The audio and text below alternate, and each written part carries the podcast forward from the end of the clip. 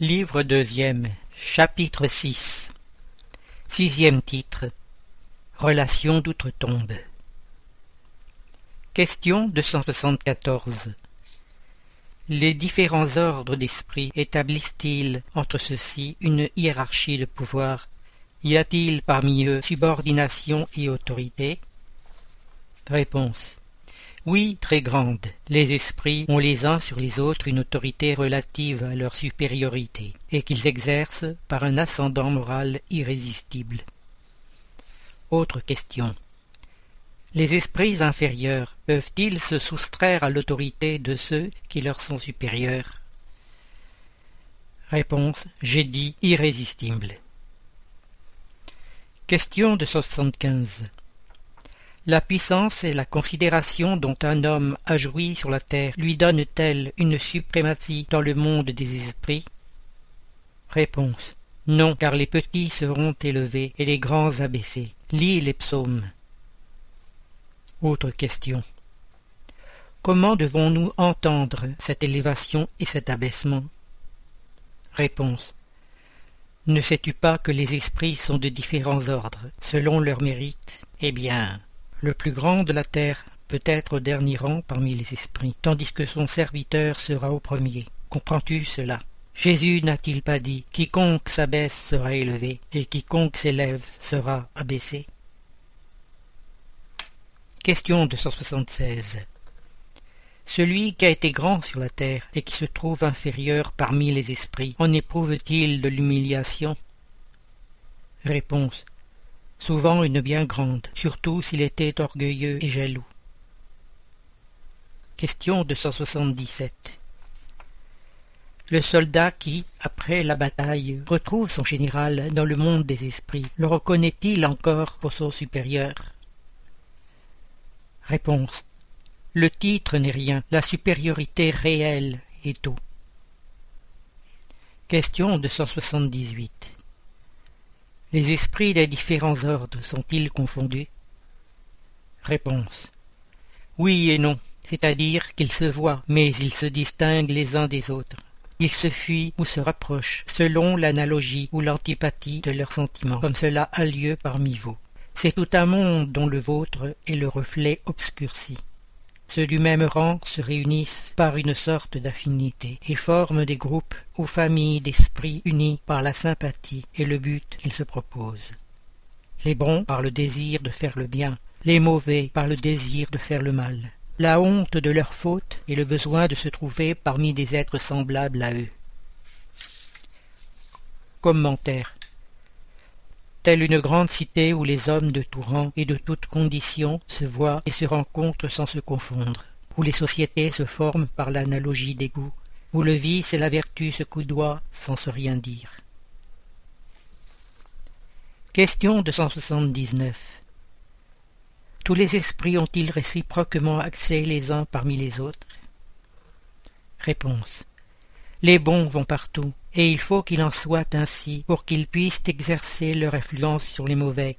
Mais les régions habitées par les bons sont interdites aux mauvais esprits, afin que ceux-ci ne puissent y apporter le trouble des mauvaises passions. Question de 180 Quelle est la nature des relations entre les bons et les mauvais esprits? Réponse les bons tâchent de combattre les mauvais penchants des autres, afin de les aider à monter. C'est une mission. Question de 181. Pourquoi les esprits inférieurs se plaisent-ils à nous porter au mal? Réponse. Par jalousie de n'avoir pas mérité d'être parmi les bons. Leur désir est d'empêcher, autant qu'il est en eux, les esprits encore inexpérimentés, d'arriver au bien suprême. Ils veulent faire éprouver aux autres ce qu'ils éprouvent eux-mêmes. Ne voyez-vous pas aussi cela parmi vous? Question 282 Comment les esprits se communiquent-ils entre eux? Réponse Ils se voient et se comprennent. La parole est matérielle. C'est le reflet de l'esprit. Le fluide universel établit entre eux une communication constante. C'est le véhicule de la transmission de la pensée, comme pour vous l'air est le véhicule du son. une sorte de télégraphe universel qui relie tous les mondes et permet aux esprits de correspondre d'un monde à l'autre. Question de 183. Les esprits peuvent-ils se dissimuler réciproquement leurs pensées? Peuvent-ils se cacher les uns des autres? Réponse. Non, pour eux tout est à découvert, surtout lorsqu'ils sont parfaits. Ils peuvent s'éloigner, mais ils se voient toujours.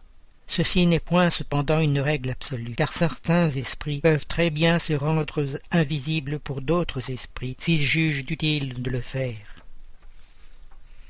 Question 284 Comment les esprits qui n'ont plus de corps peuvent-ils constater leur individualité et se distinguer des autres êtres spirituels qui les entourent? Réponse ils constatent leur individualité par leur père esprit, qui en fait des êtres distincts les uns ou les autres, comme le corps parmi les hommes. Question de 185 Les esprits se reconnaissent-ils pour avoir cohabité la terre? Le fils reconnaît-il son père, l'ami son ami? Réponse oui, et ainsi de génération en génération. Autre question. Comment les hommes qui se sont connus sur terre se reconnaissent-ils dans le monde des esprits? Réponse. Nous voyons notre vie passée et nous y lisons comme dans un livre. En voyant le passé de nos amis et de nos ennemis, nous voyons leur passage de la vie à la mort.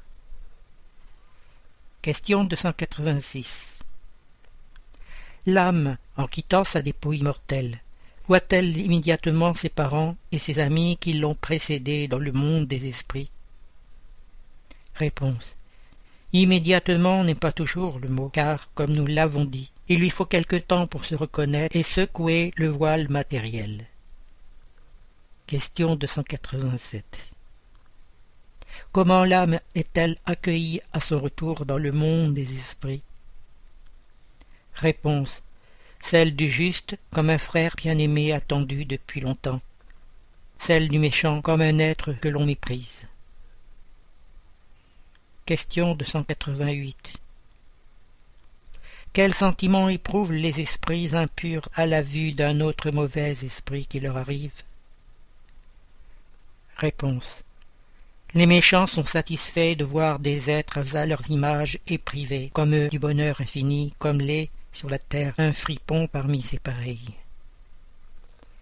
Question de 189 Nos parents et nos amis viennent-ils quelquefois à notre rencontre comme nous quittons la terre?